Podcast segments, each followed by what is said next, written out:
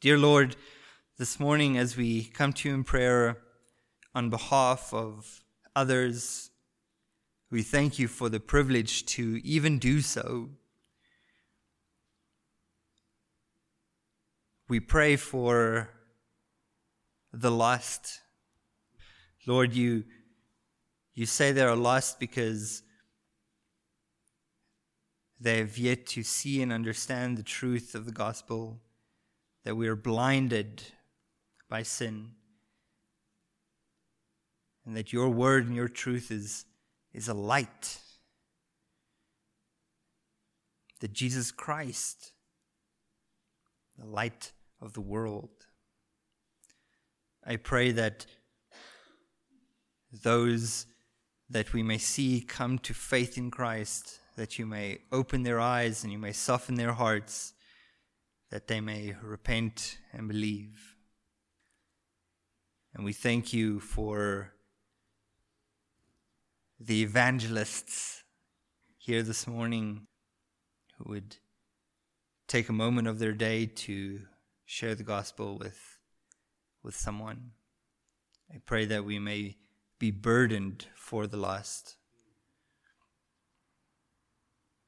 and have compassion on them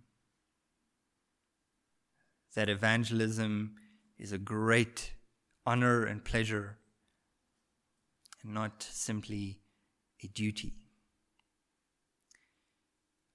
We do pray this in our Lord Jesus. Amen. This morning we're going to look at 2 Timothy chapter 4. 2 Timothy, as you know, has been a book about doing church in times of suffering. Paul, at his uh, imminent execution, wrote this final letter to, says, his son in the faith, Timothy, exhorting him and encouraging him in some final words and noting all the tribulation and the suffering that would beset a pastor and the church and the believers therein, and what we can learn, as Paul writes to this church in times of suffering. But chapter 4, as we draw closer to the end, he writes some final, all encompassing words. if you could formulate your last words, what would that be? Would it be a warning to not go down the same paths as you did? Would it be an encouraging um, uh, piece of advice to a younger generation? Would it be uh, final words of affection and love to those you care about? What would your final words be? Here are some famous quotes that people have said uh, about the deathbed and on their deathbed. they said, no one on their deathbed said, I wish I had spent more time on my business. Yeah, okay, that's true. But I certainly think people said that when they committed suicide after the stock market crash people, dozens of people could be seen moments after the stock market crash jump from 100 story buildings in Wall Street because their entire um, life's work is, uh, is gone. They would have liked to spend more time on their business, and that's why they ended their lives. So that, that's not 100% right. Let's, what about another one? If I could give one piece of advice to live your life well. Uh, somebody said this Remember, it is not the things that we do that we regret, but it is the things that we do not do. Okay, interesting idea. I guess there's some truth in that.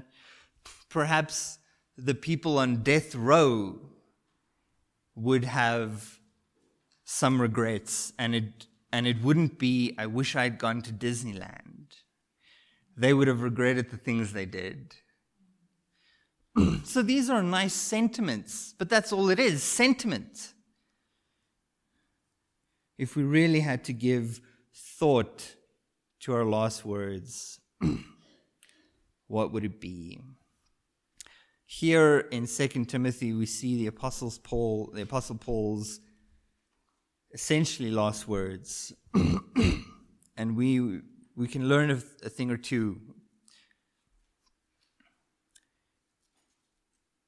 He summarizes and encompasses the responsibilities of a pastor or, or the essence of being a pastor.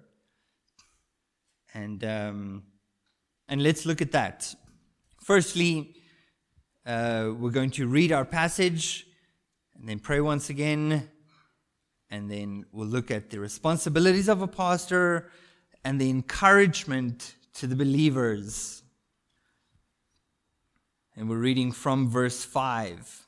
But watch thou in all things, endure affliction, do the work of an evangelist, make full proof of thy ministry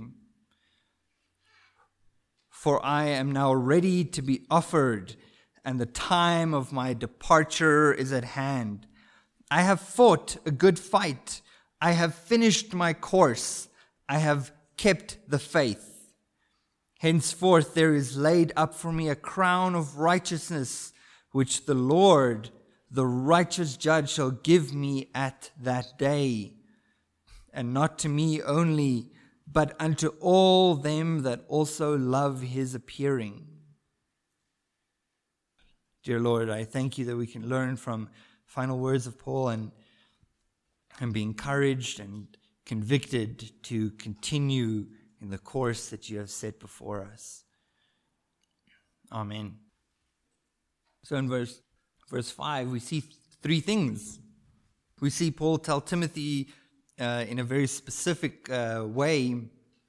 Uh, um, Watch thou in all things, endure affliction, do the work of an evangelist, and make full proof of thy ministry. Let's go through it.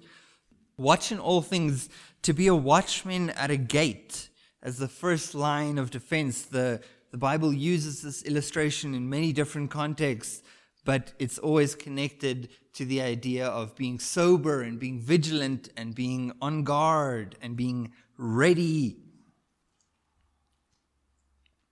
But it, it extends then to the responsibility of, of a pastor. I want to read Hebrews chapter 13, verse 17, and it also talks about a pastor being on watch. And I want us to connect these two verses. Hebrews 13, verse 17 says, Obey them that have rule over you, and submit yourselves. It says, For they watch for your souls, as they must give account, that they may do it with joy and not with grief, for that is unprofitable for you. This is a, a very informative piece of scripture, and I believe it does um, very well sit beside our passage this morning. There's a famous quote. It says, It is a perilous responsibility for a man to have to give account for others' deeds. And even though we are not sufficient to give account for our own, the duty of your pastor is, is one of great gravity. And it is not in the sense of watching um, only to guard when the threat is imminent, but as a shepherd watches his flock, it encompasses all that responsibility. You don't graze next to the lion's den. You seek out the safe paths, not the perilous ones. You find the safe places to graze. You avoid the dangers. And so it says to not grieve this, this, the people that will give account for your soul one day, that they may do it with joy. The idea there to submit is it's in the non-negative to to say, you know what, I'm resistant against my pastor's advice. Even though I know he's God fearing and he loves the Bible and he loves the Lord, against my flesh, I must submit to his counsel. That, um, that the duty of a pastor, it, it, it gets heavy. And we see that in verse 5 of our main text, it says, to watch in all things, and then to endure afflictions, to suffer hardships. You know, there are different extremes of that. We only need to open a voice of the martyrs and see the afflictions that the persecuted church faces when the government cracks down on churches, it's the pastor that goes to jail and gets executed. And uh, we, we do grieve with the family of those men, um, but they stand responsible there. We don't experience affliction in, in that sense, but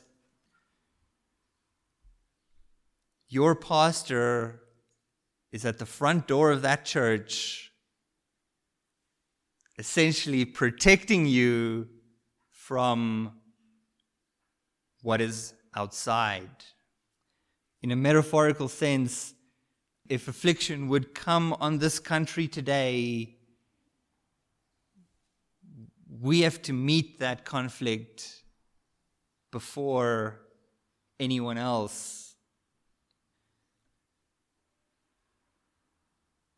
And there was conflict in Paul's time. The persecution under Nero was greatly intensified and it ebbed and flowed from the emperors after that. But for a near constant 400 years, the church would suffer and die for their faith. And overwhelmingly, the pastors gladly and faithfully took that punishment. And so the afflictions here are very real, but the word does encompass much more than just physical affliction, hardship, and, um, and everything that accompanies that. It says to do the work of an evangelist. Now we read in Ephesians of the offices pastor, evangelist, uh, and so forth but certainly, a, a pastor um, cannot be one without also doing uh, the encompassing work of an evangelist as well. And we see it there that the office of a pastor includes that. The Lord says that we are to uh, make disciples and to teach the word and, and baptize. And, um, and this is not a, a once off endeavor or shot in the dark. You know, there's someone else that famously said, um, we go out and we share the gospel and, um, and people become born again, but all we've done is make orphans because then we leave that country and there is no church there, there is no pastor there, there is no one to shepherd those souls. The long term efforts of a pastor is connected with the idea of sharing the gospel and leading people to Christ. And then bringing them in and discipling them and growing them and nurturing them in the word. Um, 2 Timothy chapter 2 says, Thou therefore endure hardness as a good soldier of Jesus Christ. Just on the the previous one there. we don't have to turn there. That's um, it's just a cross reference um, to endure hardship as a soldier. It, adds detail there. To make full proof of his ministry, it says in verse 5. In other words, to fulfill his ministry.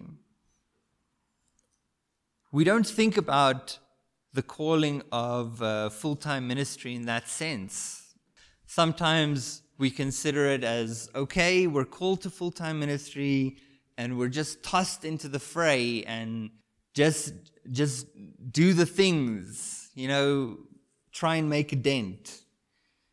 We're we're not assembly line workers that um, that put the pieces together and the job of an assembly line worker is, is, uh, is something to be commended because um, but but that's not what describes pastoral ministry the bible refers to a calling of full-time ministry with a mission. There is a goal. There is an objective. So each person individually that is called to the ministry has a purpose that god has set before them. It says so here to fulfill your ministry, he encourages Timothy. And he says, As I fulfilled mine in Acts, Barnabas said they had fulfilled their ministry and returned to Antioch. In Colossians chapter 4, verse 17, it says, um, uh, And say to him, Take heed to the ministry which thou hast received in the Lord that thou fulfill it. That letter was written to the congregation. In other words, Paul said, You guys say to him, the person that is in full time ministry, take heed which thou hast uh, the ministry which thou hast received of the Lord, that thou fulfill it. In other words, encourage this person to continue in the ministry and fulfill it and he gave that responsibility to the congregation to make full proof of thy ministry. We don't know what that goal ultimately is, but the Lord does set us on the correct path. Pastor David, I believe, followed his calling. I believe Pastor Stembiso ministering in Spring Valley is fulfilling his ministry, and me ministering up here is fulfilling my ministry. I see Pastor David doing what his heart for many years had longed to do. There wasn't a job in America for what he's doing now. He shared his vision with the people there, and they created it for him because the, they saw the need. And to, to acknowledge that Pastor David was obedient to the Lord, and that is uh, where his objective lies. And it's easy for us to be resentful if we think that pastoral ministry is just wherever you are, um, just get on with it. But the Lord's redemptive plan and, and His uh, sovereign will is much more uh, minute and intricate. So, to make full proof of thy ministry, these are the, the, the essences of being a pastor. And um, you know, it's it's not easy, and I I would like to say and look at these and and and say, you know what, just go easy on us. but actually, you should do the opposite. You should be stricter on us because we are responsible for your souls. And that strictness isn't a whip at our back. We could go a long way with some encouragement. For the congregation to consider the needs of their pastor, physically, emotionally, and spiritually for your sake. Says in Hebrews that he may do it with joy. This year has not always been that. I have been I have been kicked when I was down. I've been uh, I've been hurt, um, but I thank you to those who have stood beside me and and encouraged me to continue. It means more than you can than you can know. And Pastor Stembiso, I'm sure he will wholeheartedly agree. The encouragement of the congregation is so um, so wonderfully needed. Please don't be indifferent to the health of your pastor for your sake for the sake of those around you. Um,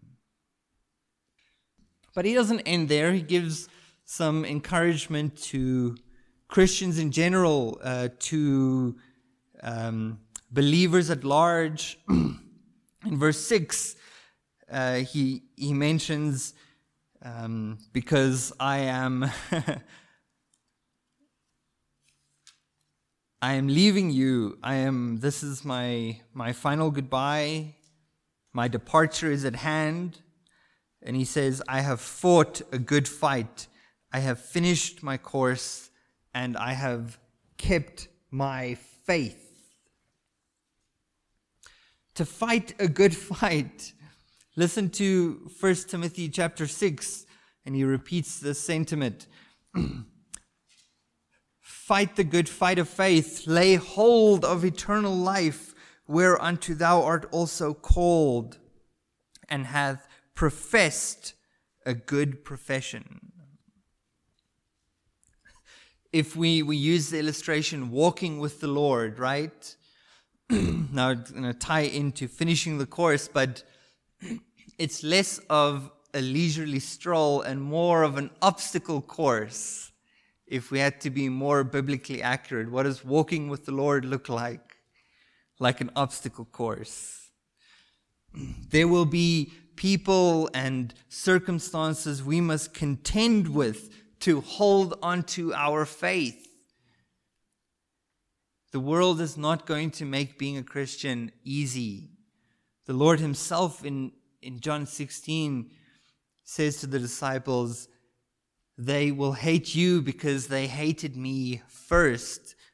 That the true gospel is offensive because it tells us to repent of our sins, to, to turn away from our, our worldly lusts and desires, and to place our faith for eternal salvation in Christ.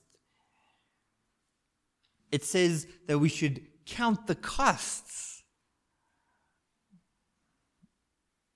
a gospel that promises easy living and wealth and health and prosperity is a false gospel. So, a Christian walk requires us to fight and contend even with the great adversary who to finish the course in Hebrews chapter 12 again it says, Wherefore, seeing we also are compassed about by so great a cloud of witnesses, and he's referring to all the testimonies of all the, the, um, the people in Scripture that have walked with God and have achieved great things in obedience to the Lord. Those witnesses in Scripture, let us lay aside every weight and sin which does so easily beset us, and let us run with patience the race set before us. You know, running versus, uh, versus fighting, it's ultimately a, a, a test of oneself. Who has trained their body the hardest? Who has disciplined themselves the most? Who has um, mentally prepared themselves um, the most effectively for the race that they're about to run. That is the competition. Because there's nothing you can do to, to hinder your opponents. You simply have to run the fastest. And so it comes down to a test of a lifetime of dedication and training. To finish the course requires dedication and effort. And it says that don't be weighted down because it would hinder the race. In First uh, Corinthians, uh, he talks about this uh, this prize as well. Uh, chapter nine: Know you not that they which run in a race run all, but one receiveth the prize? So run that you may obtain. It's not saying that only one of us will win, but if you win the same prize, whether you finish last or whether you finish first, what would your attitude to that race be? Oh, I can, I, I don't have to run as fast as the next. I can, I don't have to train. We're all going to win, so I just, you know, leisurely stroll to the finish line. Paul makes a distinguishment that yes, we win because we finish, but we must run as though we finish first. Otherwise, we won't finish at all. He says in verse 8 Henceforth there is laid up for me a crown of righteousness, which the Lord, the righteous judge, give me at that day. In the uh, ancient Greek um, Olympics and in athletic contests like that, they would uh, make a wreath of olive uh, branches that would fit on a person's head. It wasn't gold, it wasn't, you know, a solid gold medallion or anything, but it had one purpose, it had one meaning glory. This man won. He's the best. Look at the wreath on his head, the crown of glory, because that is what is symbolized. And to have that, um, it didn't have to be made of gold, it was as valuable to the person that won it. This is the crown that Paul is talking about the prize for winning the race. Doesn't say exactly what that is, but it is something that we hope for and and uh,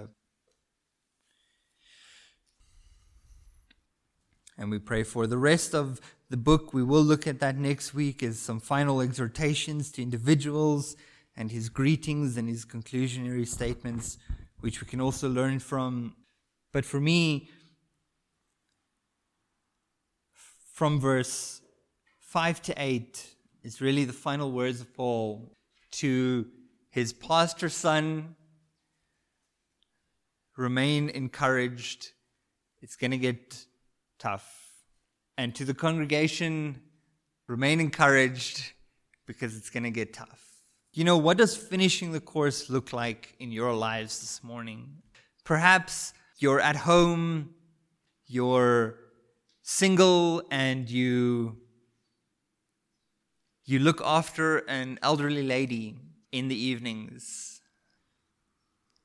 Wouldn't it be easy to just to just give up, to uh, to just live selfishly after so many years? I've cared for this person for so long, and I've gotten nothing for it, no reward. It would be easy to just quit, but to continue in faith and godliness and piety, that would be that would be finishing the course. What about in your careers and you are constantly bombarded by um, by the pressure to give a bribe or to accept a bribe or to do things uh, unethically so that you can pad the bottom line. And the Bible says that our Christian faith is those are the, the places where it matters. Wouldn't it be easy to, to just say, well, if I don't do this, we might make a loss and then I'll be in trouble and my job might be at risk. God will understand. No, I, I think He says it's going to get tough. And to finish the course, to fight the good fight. What does it look like in your life when you're on the brink of giving up and doing things the way of the world? What would it take to just finish? So there are two separate things here. To care, encourage your pastor, we need it, we're, we're human. And to continue in the motivation that we can win a crown of glory. Let us pray. Lord, we do we do thank you for your encouragement, for your wisdom from your scriptures. As Paul lived a lifetime of faithfulness, we look to examples like this to endure affliction. And he did to suffer discouragement as he did, and so many others. May we look to you and continue and finish our course. And we thank you for godly, faithful men who, who follow the call of ministry and, and serve in the capacity that you have laid before us. Dear Lord, we pray this all in Jesus' name. Amen.